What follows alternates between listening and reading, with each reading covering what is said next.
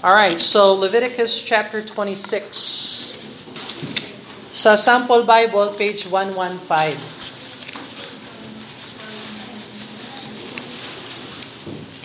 Make sure the adults get one first. Adults get one first before young people. Uh, page one fifteen sa Sample Bible. Leviticus chapter twenty-six. So nakikita natin sa chart natin, nasa katapusan na tayo, twenty-six and twenty-seven. At tatapusin natin today ang book of Leviticus. So,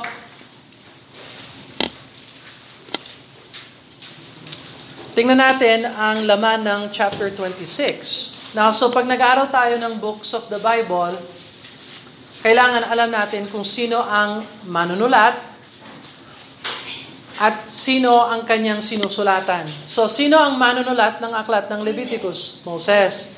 Sino ang tagapagtanggap sa aklat ng Leviticus? Who is the recipient? Sino ang kausap ni Moses? Ha? Mga Jews, yung mga Israelites. The Israelites. Okay? So, uh, ang laman ng twenty-six ay patungkol sa pagpapala, pagsumunod ka sa Diyos at iningatan mo ang kanyang salita at sumpa kung hindi ka sumunod at iwanan mo ang salita ng Diyos. So, blessings and cursings. Curses. Ble- blessings and curses. So tingnan natin ang laman ng twenty-six, blessings and curses. Verse number one hanggang verse thirteen, yung unang bahagi. At ang sabi dito, blessings of keeping and doing God's words. So, let me remind you, yung keeping, iba sa doing. Yung keeping, iniingatan, pinoprotektahan, binibigyang halaga, binabantayan. That's keeping.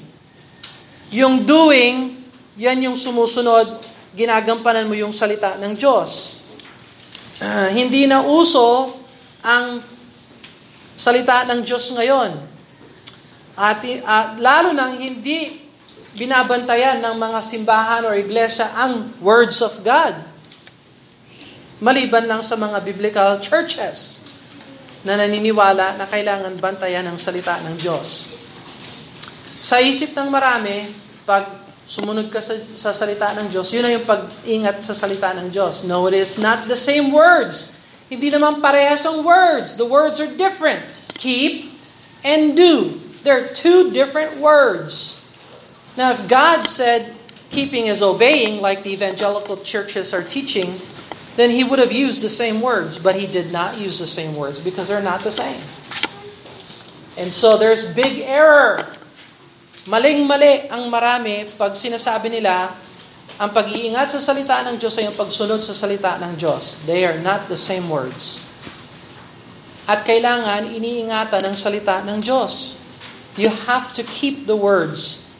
Kasi, bigyan ko kayo ng sample.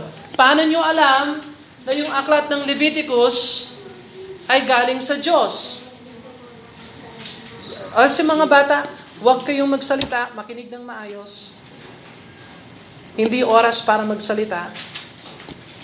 Kayo ang pumili na mag-stay.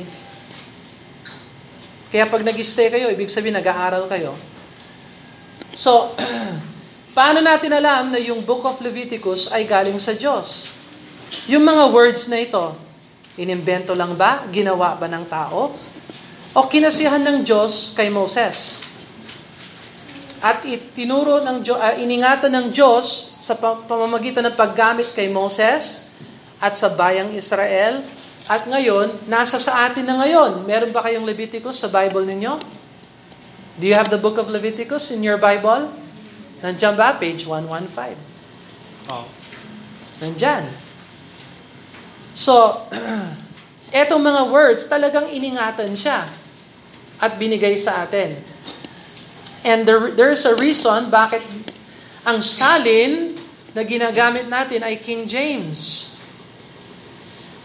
The translation is, is not some preferential treatment, Bible of the month.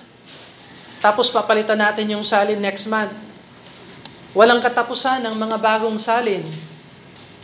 Bakit nagkakaroon ng mga bagong salin? Para maunawaan ang salita? No. Hindi mahirap unawain ang salita ng Diyos. Ayaw ng tao yung salita ng Diyos kaya pinapalitan nila. For example, sodomite. Anong ibig sabihin ng sodomite? Sa English, sodomite. Sa Tagalog, uh, I don't know. Hmm.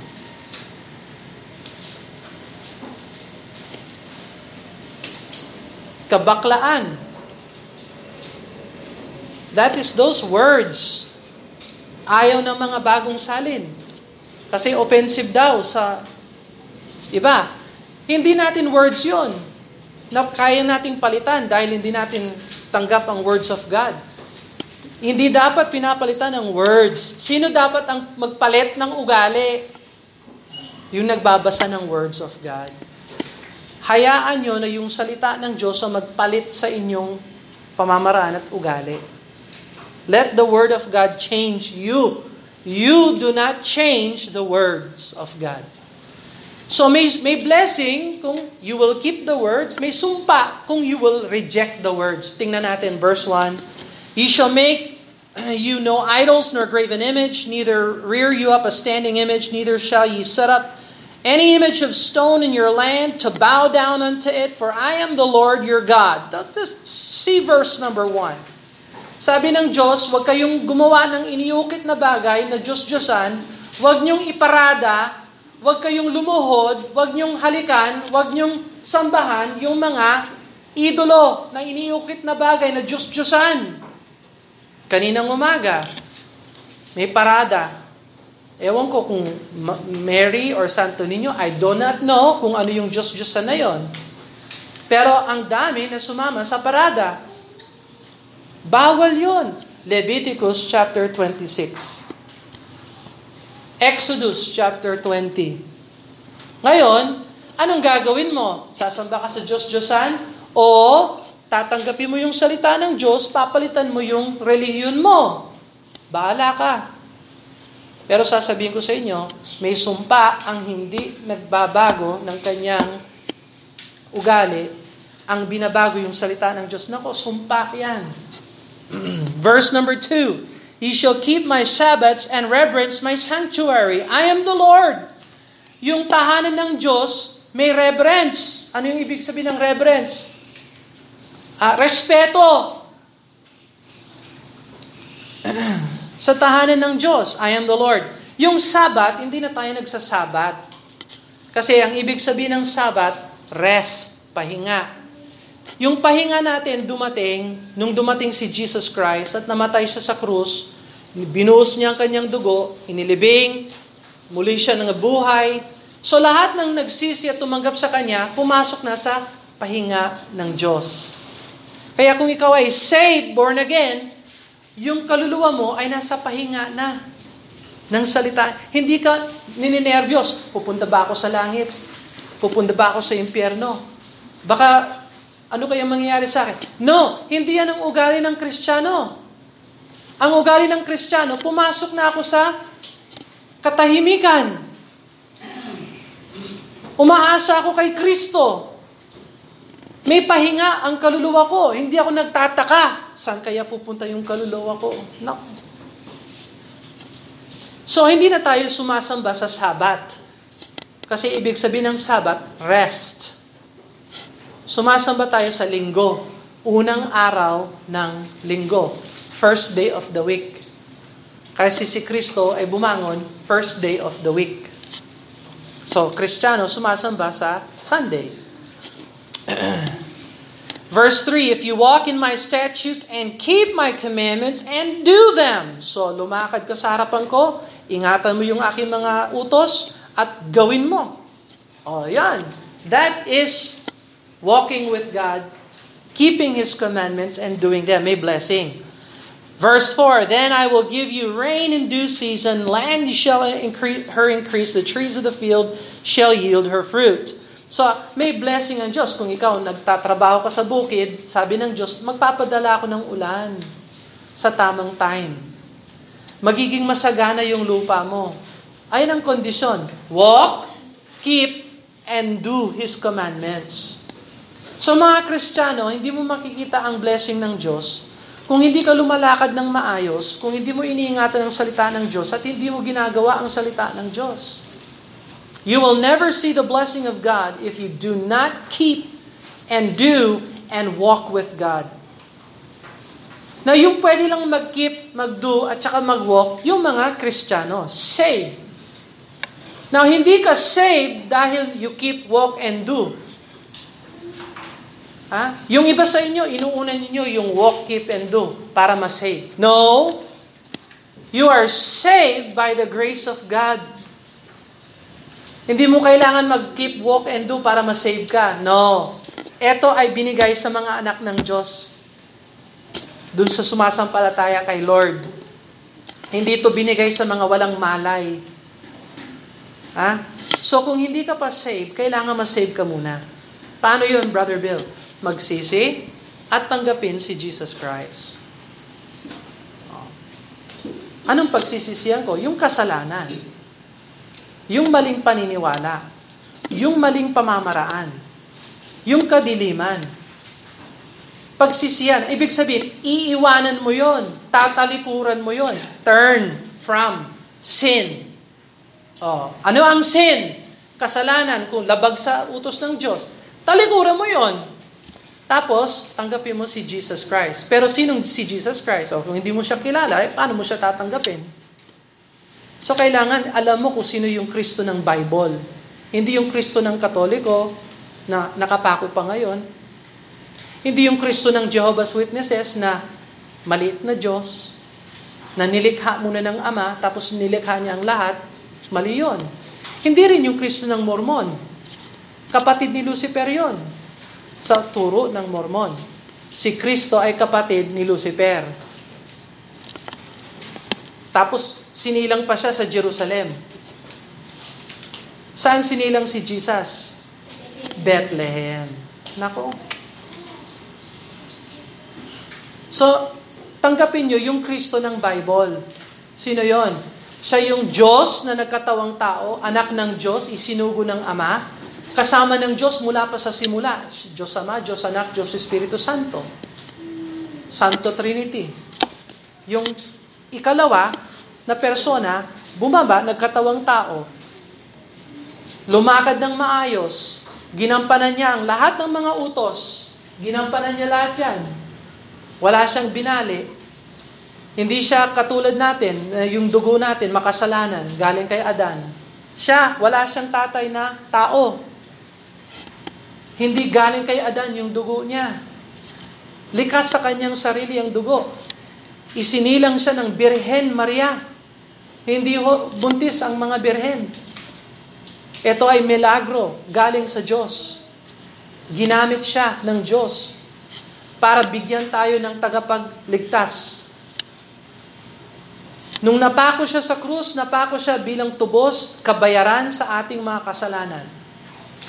Namatay, nilibing, tatlong araw, tatlong gabi, siya ay muling nabuhay. At siya ay muling babalik at maghahari sa mundong ito. Yan ang Kristo ng Biblia.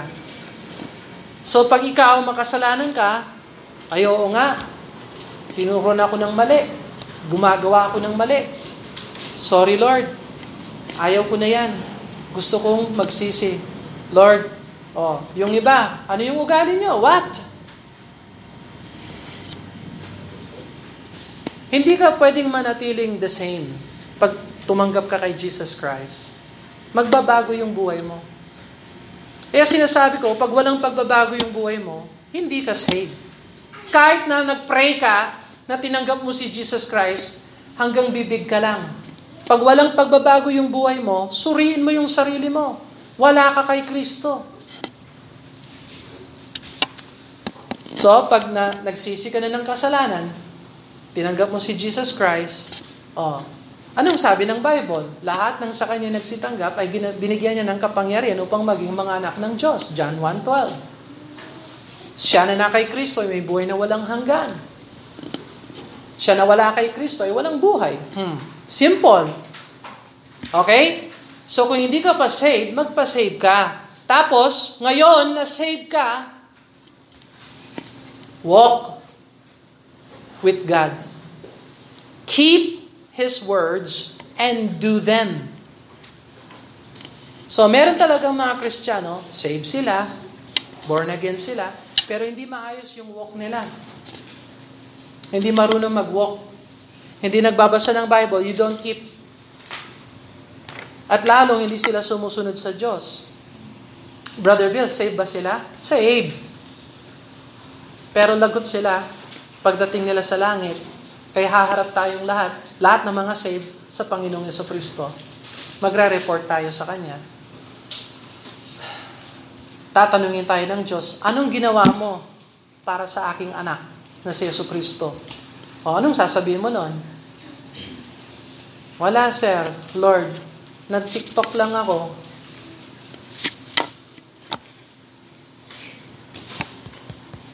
Wala, punta lang ako dun sa church kasi binigyan ako ng bag. May pagkain dun. Hmm. Kaya pag ikaw ay saved, born again, magsilbi ka sa Diyos. Serve the Lord kung ikaw ay saved.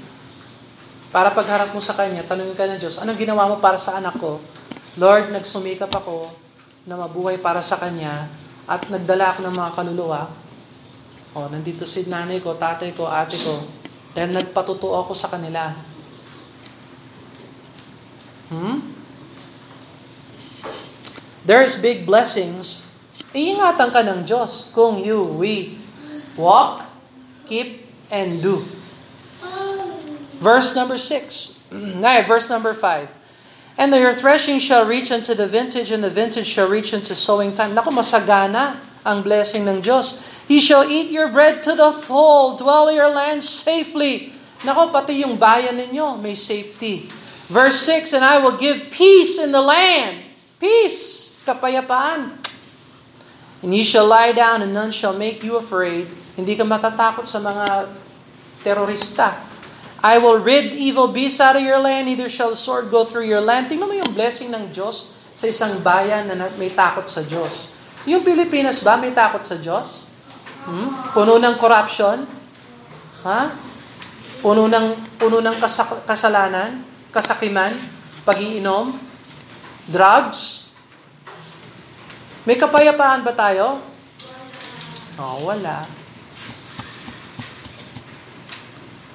Kasi yung blessing ng bayan ay galing sa Diyos. Pag hindi mo blinibless yung Diyos, hindi ka ibibless ng Diyos. And this is the message of blessing. Ye shall chase your enemies, and they shall fall before you by the sword. Five of you shall chase an hundred. Biro mo, lima lang kayo, pero matatakot yung isang daan sa inyo. So, ganito talaga ang church. Yung church natin hindi malaki. It's okay. Where two or three are gathered together in my name, there I am in their midst. So, lagot yung mundo natin sa church natin.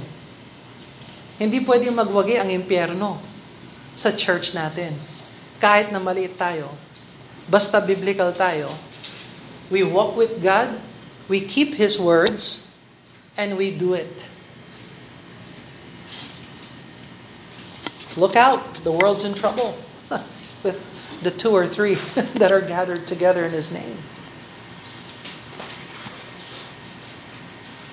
Five of you shall chase an hundred, and ye shall put ten thousand to flight, and your enemy shall fall by your sword. Verse nine, for I will respect uh, you unto you, and make you fruitful, and multiply you, establish my covenant with you.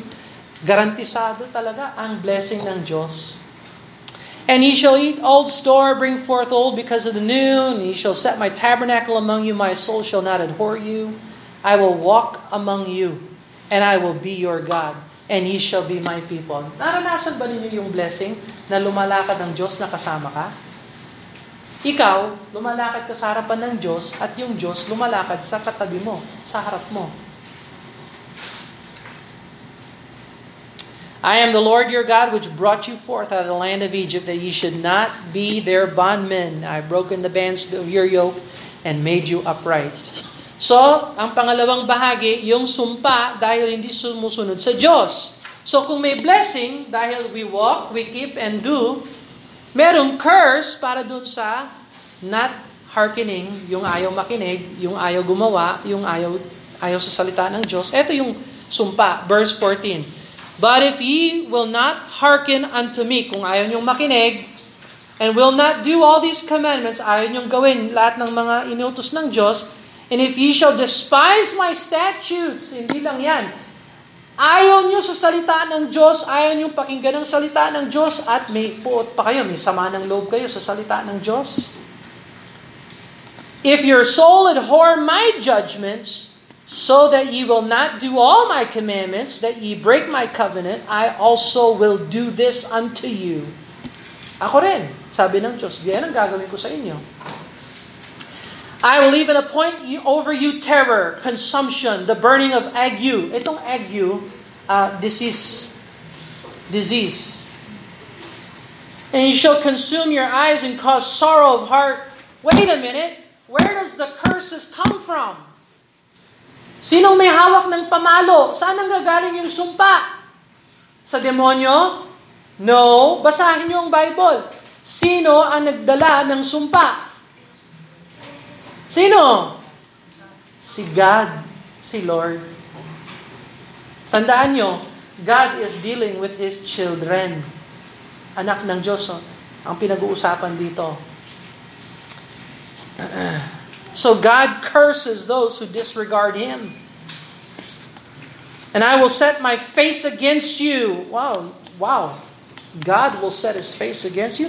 He shall be slain before your enemies. They hate They that hate you shall reign over you, and ye shall flee when none pursueth you. Ah, magtata- magtatago ka. Wala namang humahabol sa'yo. You see, all these are curses.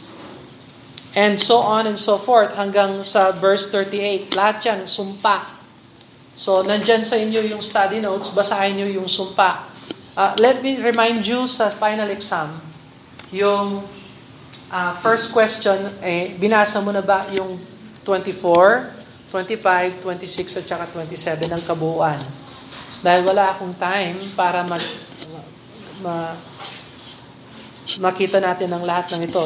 Um, for the most part, binasa natin yung Leviticus hanggang twenty-three. Halos lahat nabasa natin. But, uh, so itong mga last two chapters, kayo na magbasa nun. And uh, we'll make it an honor system. All right. So, third section, blessing of confessing sins or sin.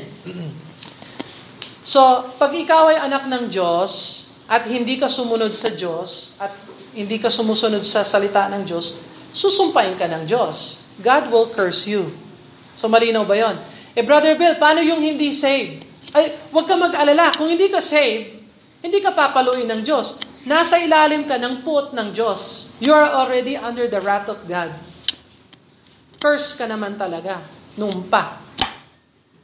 Kaya yung hindi saved, wala silang pakialam sa Diyos. Ay di, they are, they are cursed. Pero nung pag tinanggap mo si Jesus Christ, tinalikuran mo ang kasalanan, tinanggap mo si Jesus Christ, you are saved. Papaluin ka ng Diyos pag hindi ka gumagawa ng tama kasi anak ka ng Diyos. Hindi niya papayagan na maging katulad ka ng hindi saved. And so, anong dapat gawin ng Kristiyano na gustong manumbalik sa Diyos? Confess. Confess. Tingnan mo ang verse number forty. Verse number forty.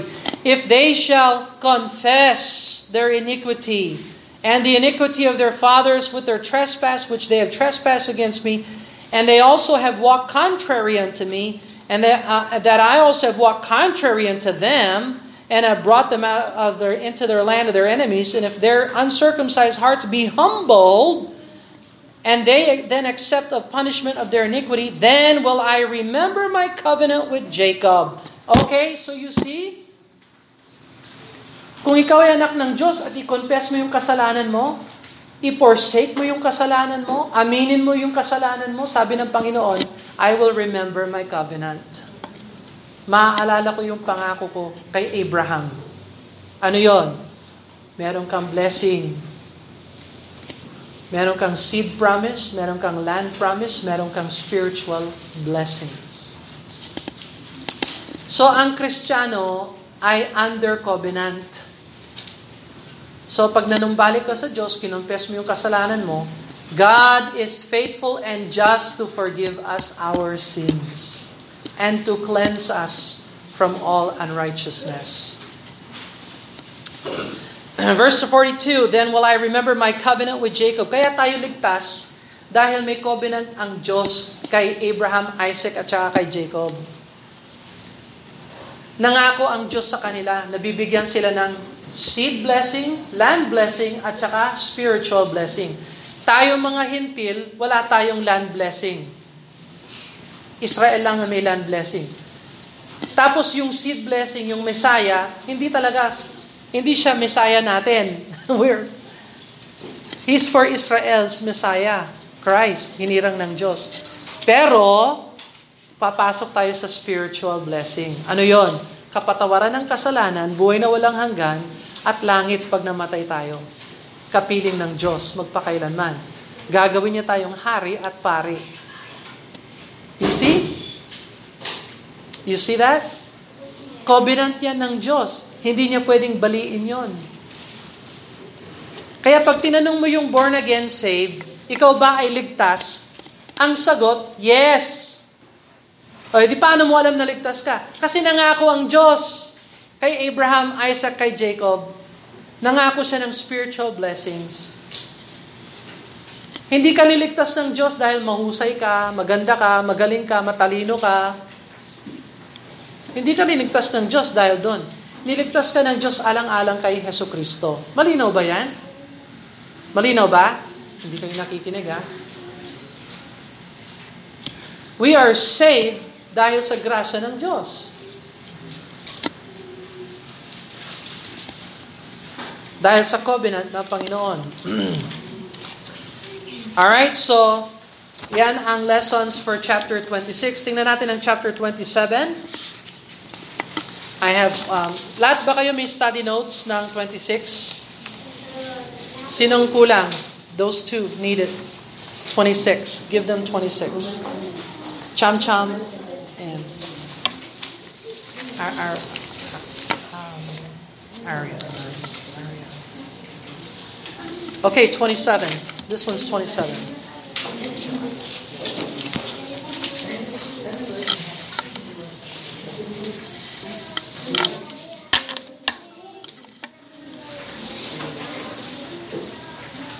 Guys, move.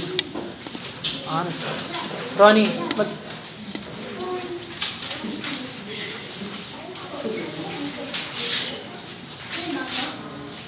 So, twenty-seven... Page one sixteen. Page one sixteen sa sample.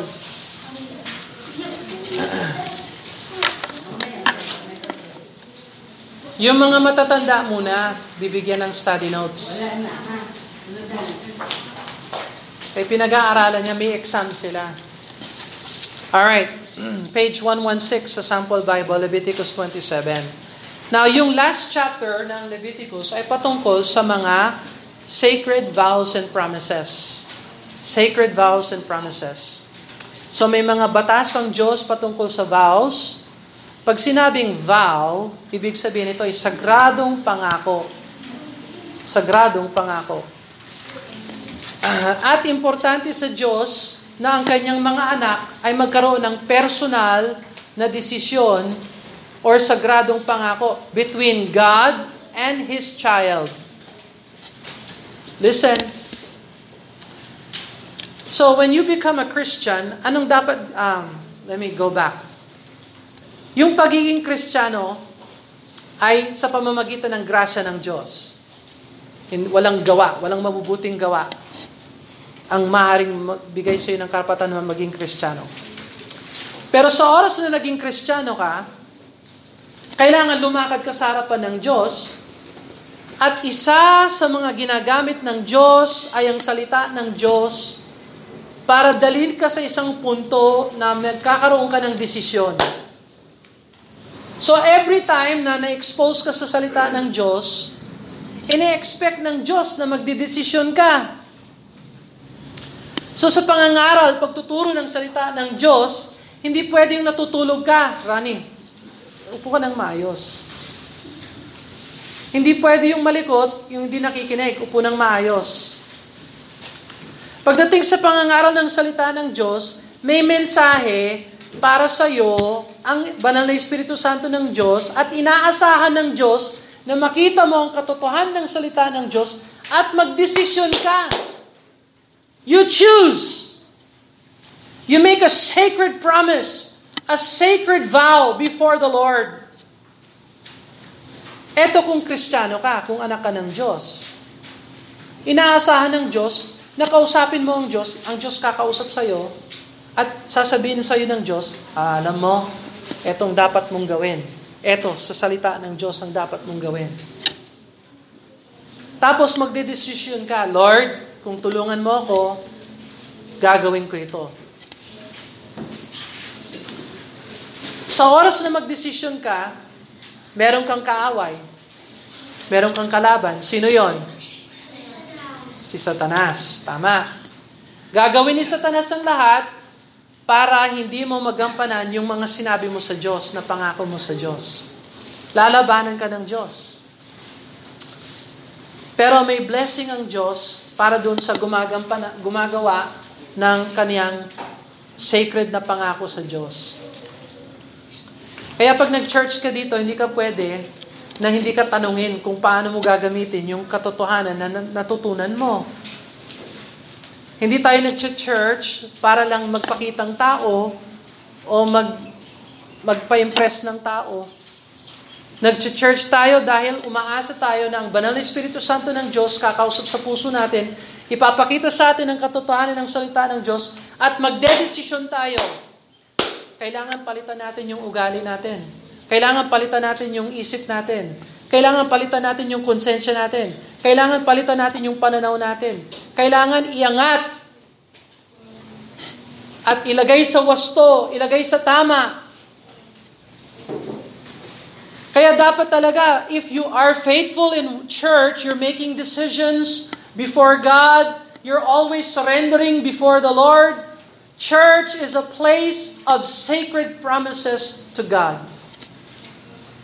Saan natin nakuha yun? Eto, Leviticus twenty-seven, last chapter, inaasahan ng Diyos na yung mga katotohanan na tutunan mo dito, ay mangangako ka ng magbabago ka.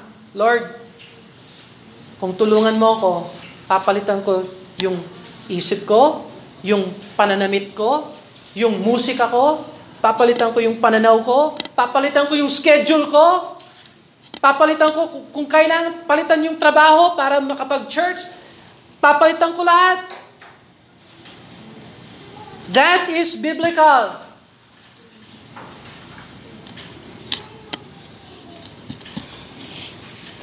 Ngayon, inaasahan din ng Diyos, huwag tayong maging burara sa pangako natin sa Diyos. Huwag basta-basta yung pangako natin sa Diyos. Tingnan mo ang Proverbs chapter twenty, verse twenty-five. William, pakibasa nga. Can you read? Find Proverbs chapter twenty, verse twenty-five. Proverbs chapter twenty, verse twenty-five. Cham, anong page yung Proverbs chapter twenty? Sandali lang. Yung iba sa inyo, pakinggan, makinig na lang muna kayo. Huwag kayong magbukas ng Bible, pakinggan nyo ito. Ha?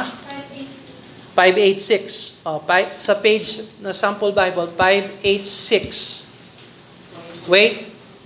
five eighty-six. Proverbs chapter twenty and verse twenty-five. I want you to stand and read it out loud. It is a snare to the man who devoureth that which is holy, and after vows to make inquiry. Mm.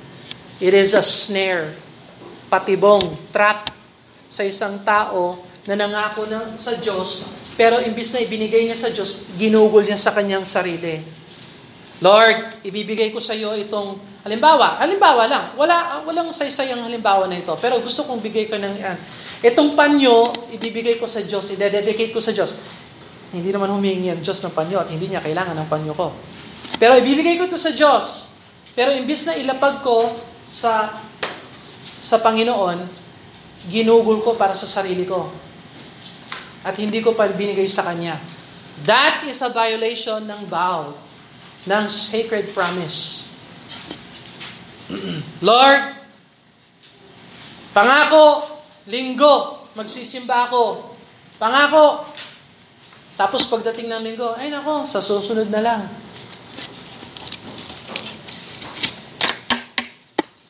You are in trouble when you break a sacred vow.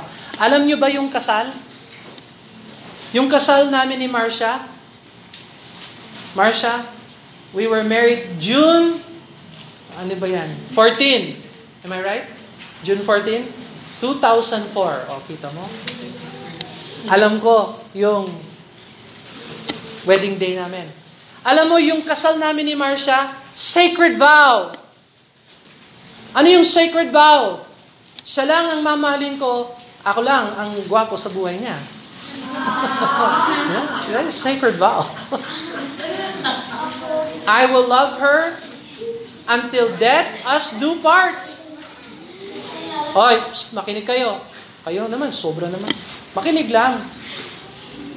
Alam mo, pangako ko yun sa harapan ng Diyos at sa harapan ng simbahan ng Diyos na nagpadala sa amin dito sa tuktukan. Ano man mangyari kay Marcia o sa akin, hindi ko babaliin yung promise na yon. Sagrado yon. At sa oras na binali ko yon, lagot ako sa Diyos. At hindi rin ako pwedeng magturo at mangaral ng salita ng Diyos. Do you know that? That is a sacred vow. Hindi hindi basta-basta. Hindi ko hindi ako gigising bukas at iisipin ko, mamahalin ko kaya si Marcia? Baka iba na lang, break muna kami. Hindi ganyan ang asal ng yung mundo natin ngayon, yung lipunan natin ngayon. Live-in na lang kami. Wala pang kasal, live-in na lang kami. Kung maayos yung samahan namin, edi magpakasal later. Bobo yun. Unbiblical yun. Hindi yan galing sa Diyos. Kaya yung mga nag- nagkakasal, yung mga artista na nagkakasal, mga ilang ilang buwan, ilang taon, break. Lagot sila, lagot sila. At lahat ng mga, lahat ng kanilang mga nagsusuporta sa kanila, suportahan natin ito. Kasi linapastangan niya yung pangako niya sa asawa niya, pero tao lang siya. Suportahan natin siya. Unawain natin siya. Ay di, kasama ka rin sa sumpa ng Diyos. Kaya yung huwag kayong mangako sa Diyos na hindi niyo tuparan yung pangako ninyo sa Diyos. Kaya sinasabi ko, important talaga yung church. Every time you come to church, you're being challenged to make a decision for the Lord. Yung iba sa inyo, dapat meron kayong pangako, ladies, men, huwag kayong mag-fornicate. You be pure hanggang sa kasal.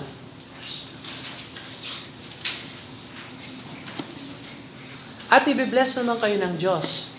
God will bless you. Pero kung gusto mong maging magulo yung buhay mo, shh, kung gusto mong maging magulo yung buhay mo, ibigay mo yung puso mo sa unggoy na hindi saved. Sige lang, tumatawa kayo pero kayong pinag-uusapan ko dito, I'm talking about you. Magiging magulo yung buhay mo kung hindi ka susunod sa Diyos. And you need to be brought to a point of decision. Mag-desisyon nga kayo. Will you acknowledge the Lord and serve Him? Kasi kung hindi kayo magsaserve sa Panginoon, magsaserve kayo sa sarili. You will serve yourself. Di magdesisyon kayo. Susunod ako sa Diyos o susunod ako sa sarili ko? That's your vow. Make your vow. Now, isa pa, Ecclesiastes chapter five. Sinabihan tayo ng Diyos, huwag kayong mangako ng basta-basta. Ecclesiastes chapter five. um, William chapter five, verse number four and five. Pakinggan nyo na lang yung words of God. Ecclesiastes chapter five. Stand up and read the word of God. five, four, and five. Ecclesiastes chapter five, verse number four and verse number five. Read it slowly and aloud. When thou vowest a vow unto God, defer not to pay it, for he hath no pleasure in fools. Pay that which thou hast vowed. Okay. Better is it that thou shouldest not vow, than that thou shouldest vow and not pay. O di, so sa isip ng Diyos, pag nangako ka sa Diyos, tapos hindi mo ginampanan, kabobohan yan, that is foolishness. But if you make a promise to God, pagsikapan nyo na, gampanan nyo yung promise ninyo sa Panginoon. Kung hindi, susumpain kayo ng Diyos, you see. So yung Diyos na nagligtas sa atin, pansinin ninyo ang kaligtasan ng Diyos. Kung, nung ikaw ay nagsisi at sumampalataya sa Panginoon, niligtas ka ba ng Diyos? Yes or no? Yes. Oh, nagsisi ka, sumampalataya ka kay Kristo, niligtas ka ba ng Diyos? Yes. Yes. Kung talaga nagsisikat, sumampalataya ka kay Kristo. Now, dahil yung ugali mo hindi pa nagbabago, dahil hindi, ngayon ka lang nakarinig ng katotohanan or whatever, pag gising mo bukas, ligtas ka pa rin o hindi? Hindi. Sabi ng isa, hindi. O hindi niya alam kung ano ibig sabihin ng kaligtasan. Ulitin ko yung question. Pagising mo bukas, ligtas ka pa rin o hindi? Ligtas. Ligtas. Kung tunay na nagsisik at sumampalataya kay Kristo, ligtas ka. Eh, Brother Bill, hindi ako perfect. Ang dami kong maling ginawa. Safe pa rin pa ba ako? Yes, kasi ang Diyos ang nagbigay ng salita at nangako ang Diyos. At pag ang Diyos nagbitaw ng salita, hindi siya nagbabago. Ang sabi niya, lahat ng nakay Kristo ay may buhay na walang hanggan. O kung ikaw ay nakay Kristo, may buhay na walang hanggan ka. Eh hindi mo alam, ang dami kong ginawang mali. It's okay. You're still saved. Kasi hindi ikaw ang nagligtas sa sarili mo. Do you understand that? Oh, boys, kasal ako kay Marsha. Pagising ko ng umaga bukas, kasal pa rin ba ako kay Marsha? Opo. Yes! Bakit? Nangako kami. Eh, limang taon ngayon, five years from now, kasal pa rin ba ba kami? Oo, oh, kung buhay ako, kung buhay siya, kasal kami. Kailan, kailan kami hindi pwedeng kasal? Hanggang buhay. Pumasok kami sa relationship and vows. Eh, ang Diyos nangako siya. Lahat ng nakay Kristo ay saved. O kung ikaw ay nakay Kristo, ano ka? Saved. O, saved ka. Pagising mo, limang taon from now, saved ka pa ba? Oo. Bakit? Kasi nangako ang Diyos. Kung sumasampalataya ka kay Jesus Christ. Now, kung hindi, I understand kaya, kaya magulo yung isip mo. I understand, kaya hindi mo nauunawaan yung mga ganitong pinag-uusapan natin. You see? Maano sa Diyos yung sacred vows. Now, sa pag-aaral ng salita ng Diyos, sa Numbers, halimbawa, Numbers chapter thirty, pag nangako yung misis na hindi naman niya kayang gawin, pwedeng kanselado ng asawa niya. Pag yung anak, nangako siya ng ano, malaking bagay sa Panginoon, kayang cancelin niya ng tatay. Numbers chapter thirty. So, merong provision ng Diyos para hindi yung yung basta-basta nagsasalita lang. No. No, no, no. Sagrado ang obedience natin sa Panginoon. And so on and so forth. Okay, so we're finished with the book of Leviticus. Um,